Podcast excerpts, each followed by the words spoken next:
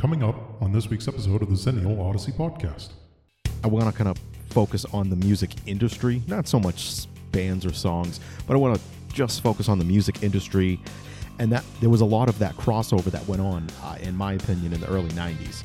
But I want to have like spirited conversations with people about that um, and just get the different perspectives. I want as many people to kind of give their point of view on something as possible.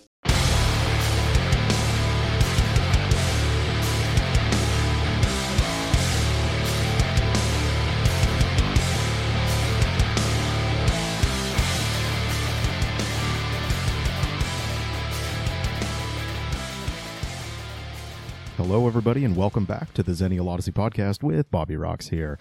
Again, Zennial Odyssey podcast is our discussion about the Zennial generation.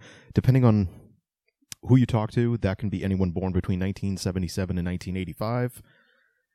I know uh, in past podcasts we've had we've had a few guests on. We've had uh, Sherry Lynn Nicholas on. We've had Remy on. Both are at kind of opposite ends of that age range and we have some uh, themes that have emerged. And I'm not going to really talk about those themes. This is really a solo podcast episode. I just kind of want to jump on and uh, have a podcast where I focus on a specific thing.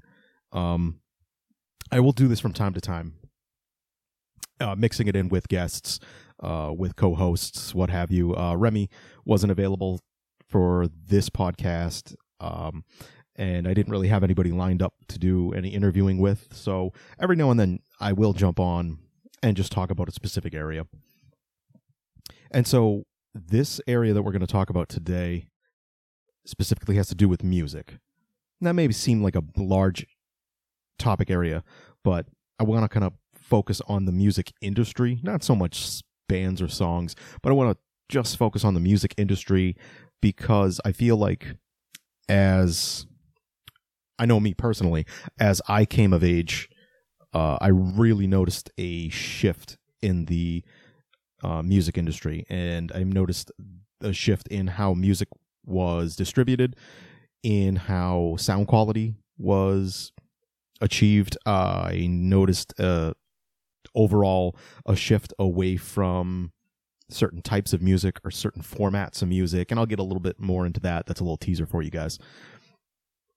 I'll get a little more into that after we do our usual thing. I give some shout outs and I play a song, and then we'll just go into talking about that.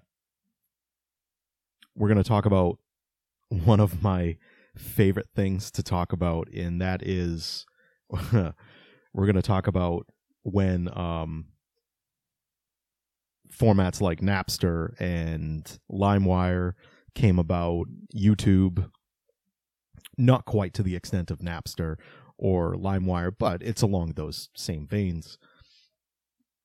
And I really f- feel like this is a great topic to to just focus in on because for people my age, it was just uh, revolutionary, and we haven't looked back since, for better or worse.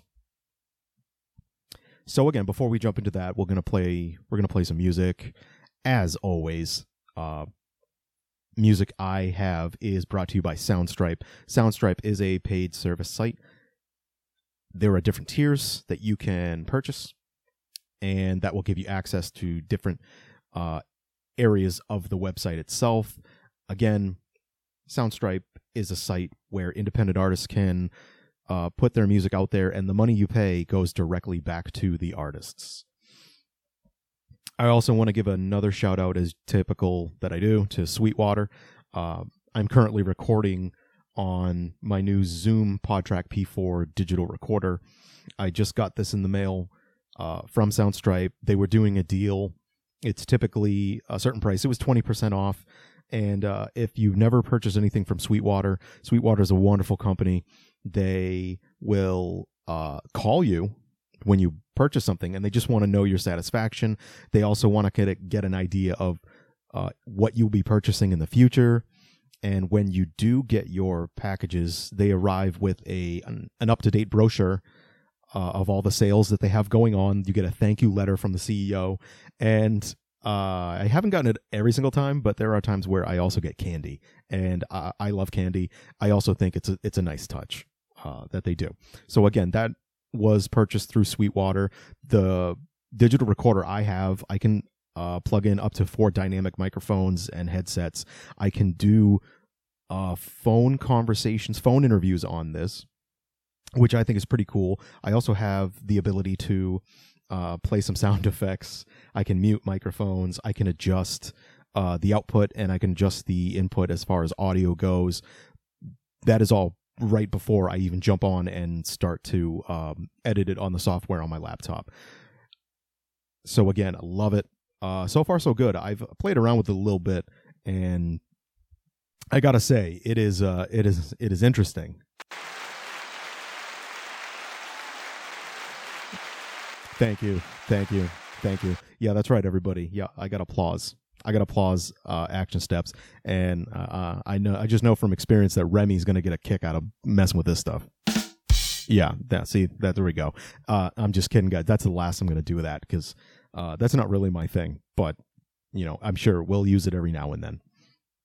So without further ado, we will uh, get into the song, and then we will come back. We'll talk about the song a little bit, and we'll get right into this topic right here.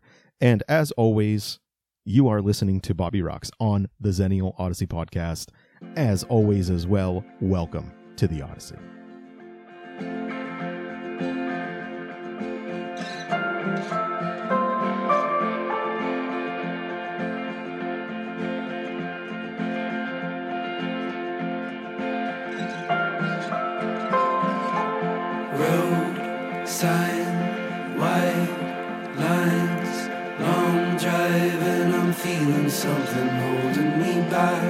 Cut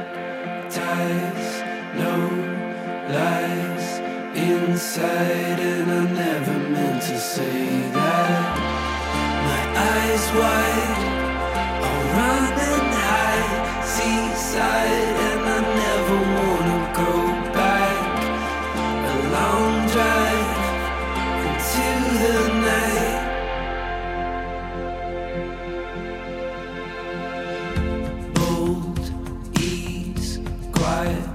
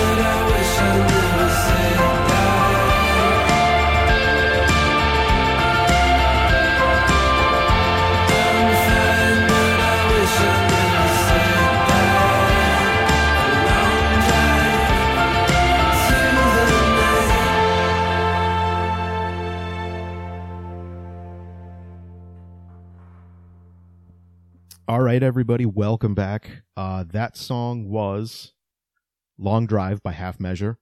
Uh, I I felt like it was just nice. I mean, it's it's somewhat of a throwback, about 15 years, um, but that doesn't mean it's it's one way or the other. To me, it was just a good song, and that's why I usually pick songs. It it kind of uh, resonates with me on some level, and I think the main reason I picked it is because uh, we're going to jump back. We're going to do some uh, nostalgia here, and we're going to go back and we're going to talk about when the music changed.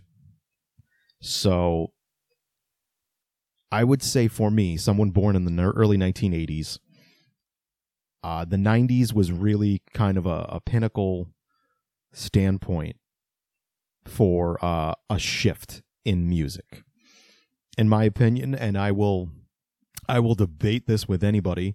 I think it's the last great generation for mainstream music. I want to differentiate that because I think the early 2000s there was a lot of good music, but it wasn't necessarily music that was getting played on the radio all the time. And I remember a time in the early 1990s when you could listen to Kiss 108's like top 10 and their top 10 would be something to the effect of uh, like Never Gonna Get It by En Vogue. You would have a song by Nirvana. You would have Under the Bridge by the Red Hot Chili Peppers. You could have uh, hip hop.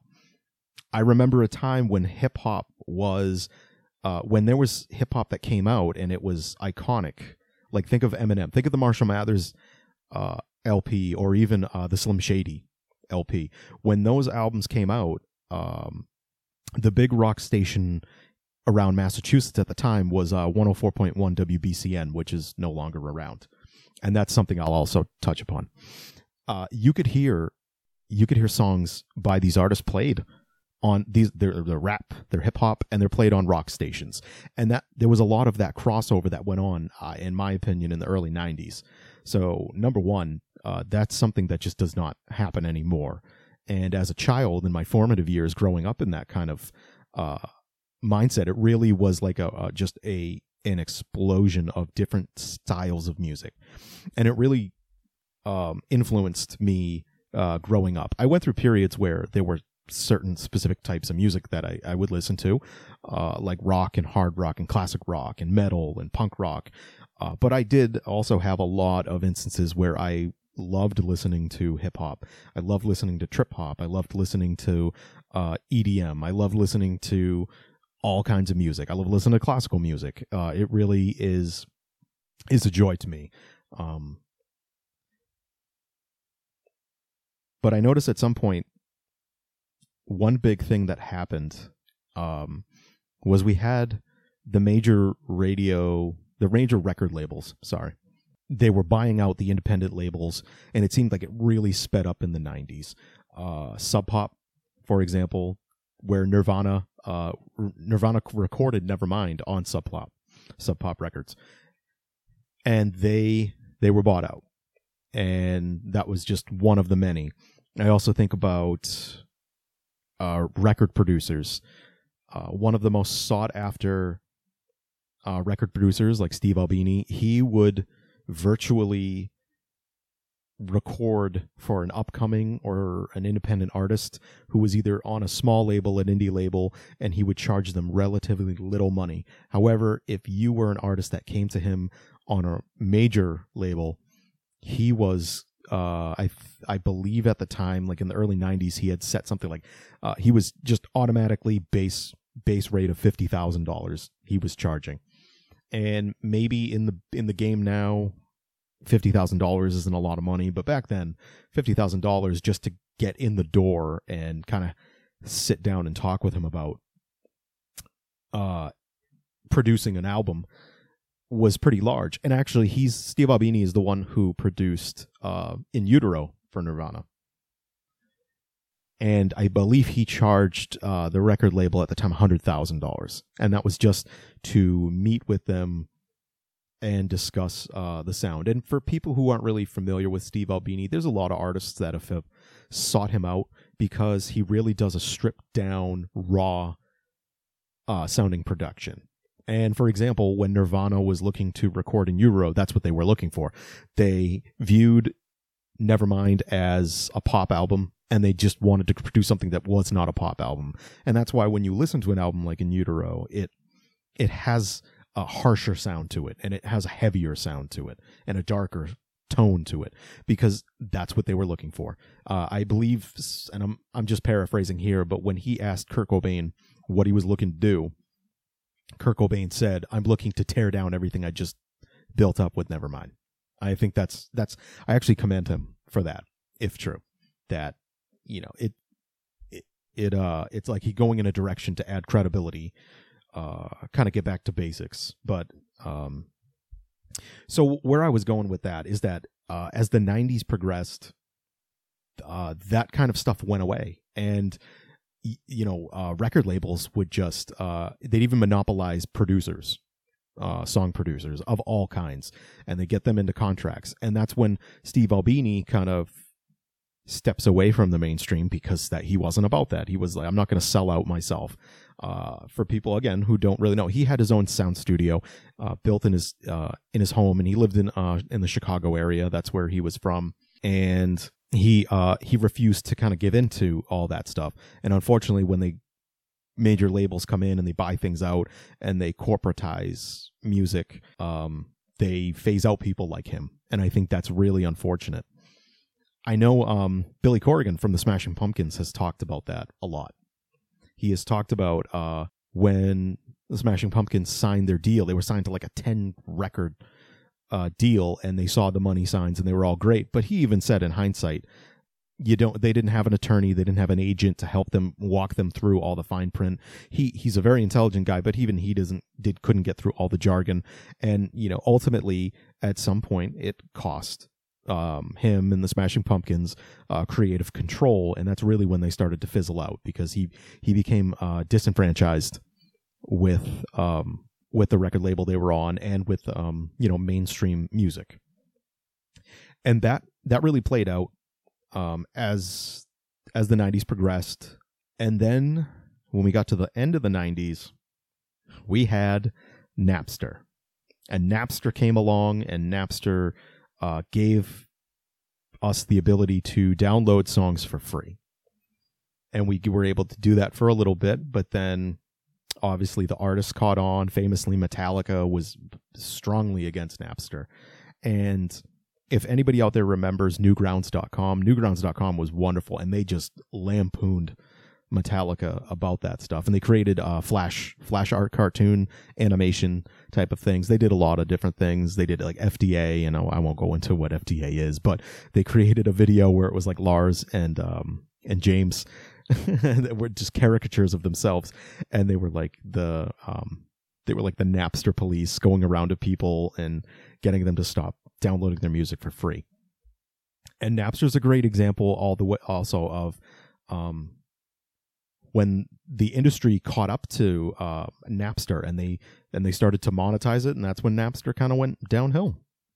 And then LimeWire came along, and oh boy, there's a meme out there about LimeWire, and I, love it. It's it's like um, using LimeWire for people like us, where like it was like having unprotected sex with the internet, and nothing could be uh, more accurate about something like LimeWire. I mean, you were like 50 50 if you were getting a Trojan virus or something like that when you were downloading songs. Um, but the uh, thing that happened because of you know music sharing sites like Napster and LimeWire and others is I feel like our taste in music collectively as a whole started to change. Uh, we started to focus more on single songs and singles in and of themselves. And I noticed that uh, during this time, there was a shift away from uh, album orientated music. And one problem that I had with that is that you had bands coming out, and the bands were producing uh, like three or four quality songs, and the rest of the albums would be garbage. And the you know the music industry was still charging you like 12 13 dollars for an album and you're basically paying that for you know three songs and then again even though you would have to pay for uh, songs um, it, like in a format like uh, itunes when apple really kind of picked up the game with the ipods and iphones and and and the itunes uh, website itself uh, again they took really good advantage of it. If it wasn't a popular song, I remember when it was 67 cents for one song and then it went to and it would be like 99 cents for a popular song and uh I re- I just I remember that that was enticing even if I liked a lot of songs. I mean I could kind of cherry pick. And you know maybe I'm just old school cuz I was a, I, I I view myself as a holdout of wanting to transition to just that mindset of just one or one or two songs at a time um, from an album. Because I, I I what I would do is I would download these songs if I like them and I, maybe I got the preview of other songs. Then I would go out and I'd buy the album. Uh, now, granted, when that that really shifted when I uh, got my first iPod, and I I mean I went I went balls to the wall. I would get a, the one that you could have twenty thousand songs on, and I'm pretty sure at one point I had on my on my iPod or even my phone when I switched over to phones. I think I was I was around twenty thousand. Um, songs. But it seems like when we have these great things that come along, be it Napster, be it iTunes, be it um, the independent record labels or independent bands, it just seems like it really sped up um, how quickly uh, the music industry, the record industries, uh, who in my opinion, that's when they really got in bed with uh, just major corporations and just really created this sterile this sterile kind of sounding music. Um, and I think hip hop was the last kind of genre of music that got sterilized, but it's I, I feel it's pretty sterile now. And my problem with uh like that kind of mindset is that then uh it trickles down to like the the radio. The radio the radio stations got bought out by the same corporations. Um really the the monopolization of every of everything related to music and entertainment uh, happened during our lifetime in tenfold. There was very little uh, places to go, or it was it was, and I know I've talked about it before, and maybe in a short or or maybe in another episode, but it seems like with this advancement of technology, uh, people's abilities to do uh, so much so much easier uh, that things like music would have been it would have been so much easier to obtain uh, up and coming artists having more creativity, and it it just hasn't materialized because of the stranglehold that the uh, the select few uh, corporations and record labels have on music. And I, I really, I really truly feel like that's why, um, as far as mainstream music goes, like rock is dead is in my opinion is rock actually dead? No. It, but um for example you got to go to something like soundstripe to hear artists that are making music you know with freedom and creativity. And so again you know turn around the late 90s and early 2000s that's when i noticed that uh, it's mostly in hindsight. Um, i i'm free to admit that i'm i'm terrible at being in the present. And what i mean by that is like if you think of the trends or you think of the things that were going on during a period of time in your life uh even though i was a part of a lot of those things like i, I in the moment i never felt like a part of them. It's only like looking back on it or um especially when it comes to certain music types uh i didn't appreciate it in the moment it's only like years later when I did. I guess the best way I can summarize that for anybody who's a fan of The Office is uh, if we could look back to the old the uh, the last episode of The Office. Uh, towards the end of the episode, uh, they're interviewing Andy, and Andy was talking about you know looking back on the good old days when he worked for Dunder Mifflin, and then he says, you know, it's a shame that um, you can't live in the in the good old days during the good old days. So I think like for me that's it like enjoying things in the moment in the moment in time when they they came out when it would have been just every you know uh, a cultural phenomenon for some things and and that's that's just not my mindset. And a band that I I love and listen to that fits into this category. They also fit into the category of a band that to me exists outside of everything I just explained, but they also exist out of time, and that is the Flaming Lips. Uh, the Flaming Lips have operated on major labels, but they've really operated you know independently um, they for most people who don't know, I mean, the Flaming Lips have been around since 1985, and they didn't get they didn't really get to the point where people think of them now until like 1999 2000 when the Soft Bulletin came out. By the way, one of uh, in my opinion one of the greatest albums to come out in my lifetime. Uh, I put that album up against anything, any kind of music or any kind of album you could throw at me. Uh, that would be one of my first albums that I will go to is the Soft Bulletin. And so we have a band like the Flaming Lips who, and they they just were able to operate on major labels kind of as a periphery, kind of um, kind of like a band that the record label would look at and be like, eh, well, you know, they, I guess they're making us music, but yeah, we're not going to use them as a push because they're weird. I'm glad that if that's the case, if they were weird, because they were able to kind of figure out what uh, what they wanted to be, what their sound was going to be, who they were going to be and because of that, we got great albums like the Soft Bulletin, like um, Zaireeka. We got uh, Yoshimi Battles, the Pink Robots. Why am I blanking on the one that came after that? It's it's a decent album, not quite as good as uh, Yoshimi or uh, the Soft Bulletin or even Zaireeka, but it's it's still kind of uh, uh, was in the their sound during the you know the late '90s, early 2000s. And to me, they were really the, the last like rock band that uh has been able to do that and be successful and be untouched because I feel like a lot of other artists uh, do they do get touched um, and influenced for better or worse, mostly for worse. We can argue like if Queens of the Stone Age uh, were kind of like that because they did come out in the um, early mid '90s as uh, they rose from the ashes of Kyuss.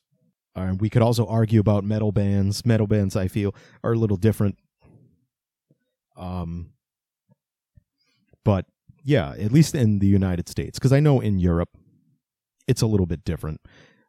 Like metal bands over there are still huge. Iron Maiden is still a huge band everywhere, and I can see why Iron Maiden's an awesome band.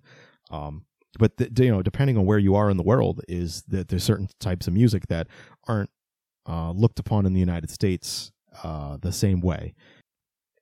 I, I that's where I kind of am like, oh, I wish I was there you know, so I didn't have to listen to all the the garbage that I feel is out now. That um, there's very little talent. There's very very little added, and I just see uh, the record industry just kind of you know failing and and just dying out completely, completely because of what they've done to themselves. Um, and that's why I've said uh, before that I was always looking to be a part of revolution something in some way be a part of something that was revolutionary and i always thought that that could be music being caught up in, in the emotions of the moment like that uh, but as i've gone on i feel like things like what we're doing here those are doing a podcast um, doing it with the diy approach that i've talked about before. Uh, that's really kind of the next avenue is just us talking and having conversations about it. And I just I wanted to talk about like you know music for example because I know music is something that's important to many people, and my hope is that we can have a podcast in the future where I have multiple people on and we can debate what I've talked about here. And as always, I talk about it. We can debate things in a safe manner, in a safe platform, because I'm I'm a kind of person that I don't just dig in I know uh, that's one thing I think of social media. That's that can be a different topic for a different day, and what that does as far as uh, uh, dividing us. But I think I want to create a forum where people from different uh, ideologies and backgrounds, and here we're just talking about music. You, you, agree and disagree with it, but I want to have like spirited conversations with people about that, um, and just get the different perspectives. I want as many people to kind of give their point of view on something as possible. So people think that like, oh, you're just not looking at the right kind of mainstream music and all that, or mainstream music is, is more talented than, than you're giving it credit for. Hey, you're more than welcome to come on here. Uh, maybe you'll change my mind on that, and maybe you won't because uh, you know I'm, i I really feel like I don't get it. I don't, I don't get it. Uh, and I'm not even gonna spend the time to even um, name artists. The, this, to me, there's no point in that. There's no point in giving them more uh, more FaceTime more airtime than than I feel they need, which is none. But yeah, I really feel like the roots to um the demise of modern mainstream music uh, happened in the 90s and the early 2000s. And then as a result of that, we started to lose uh, musical stations. I remember when I was in high school, uh, BCN was was pretty corporate at that time, and if you really kind of wanted to listen to um, that cutting edge music, you would listen to college radio, or you would listen to um, independent radio sta- radio stations that were focused on independent music. So for this uh, the area that I grew up in, that would be like 95.5 WBRU, uh, 91.5 WBIM. That was Bridgewater State's uh, university's college radio station. Uh, much like many college radio stations, um, WAAF. WAAF was like who would you go to for hard rock and metal, uh, and you know they started to change and they became uh, like other stations. And then that was part of the reason of their demise. And then BCN, to their credit, I think they held on longer because they focused more on having on air personalities that could make up for the fact that they were just playing music that people didn't want to listen to. And in fact, for anybody who doesn't know, I mean, one of the largest uh, sports talk radio stations in the country, um, the Toucher and Rich Show on 98.5 The Sports Hub, they really uh, they got their start on BCN in the afternoons with the Toucher and Rich show there, and a lot of the stuff that they do now they were doing on that, and you know then they were I loved them. That's when I first heard them, and when I heard that BCN was going away, and they they were at least going to be on the next sports talk radio uh, station, I was like, okay, cool, fantastic, all right. But yeah, I mean, you have BCN is gone, BRU is gone, uh, AAF is gone and what were they were replaced with is like Christian music, sports talk radio, and a sports talk radio is not your thing. I mean, that, that's just music that was taken away from you. Uh, I mean, it's a thing for me, but yeah, at the same time, I had less music to listen to, and we this is when we gave rise to internet radio, to HD radio stations, and yeah, that's a place where you can get your fix. And I do agree that like things like Spotify and Apple Music uh, and SoundCloud and YouTube. And I know I talked about YouTube, but I didn't. Like these are the places where you can get that that fix. Um, but I I just liked that it was as easy as turning on your radio in your car if you're commuting to work, and you could you could easily just listen to music, and it that's something that just doesn't uh, happen anymore. Again, it's harder. You have to do more work. I know I'm really sounding like a millennial now, uh, it's hard. I have to click a button instead of just turn on my car. Um, but yeah, that's my that's my kind of spiel for the day on um, the music industry. And I know, uh, especially Remy, when when Remy does come back on, I mean, we were going to have spirited debates about this, uh, partially because of what he does for a living, and, um, with writing and uh, kind of critiquing music, and he can go he can go on a tangent about it too. Uh, but I know he somewhat feels different me because he he does uh, cover like pop pop culture, which I have nothing to do with because it has no value to me whatsoever. But uh, this is a good place to stop for today, and we'll come back another time. We'll always have that format. I'll always give my shout outs to uh, Sweetwater, to Soundstripe, to you know Zoom for this wonderful digital recorder I have, and for um, Samson for my microphones and and all of that. And uh, as always, I thank you for listening to the podcast with me today. But as always, this Odyssey has come to a conclusion on the XOP, the Zennial Odyssey podcast. Take care.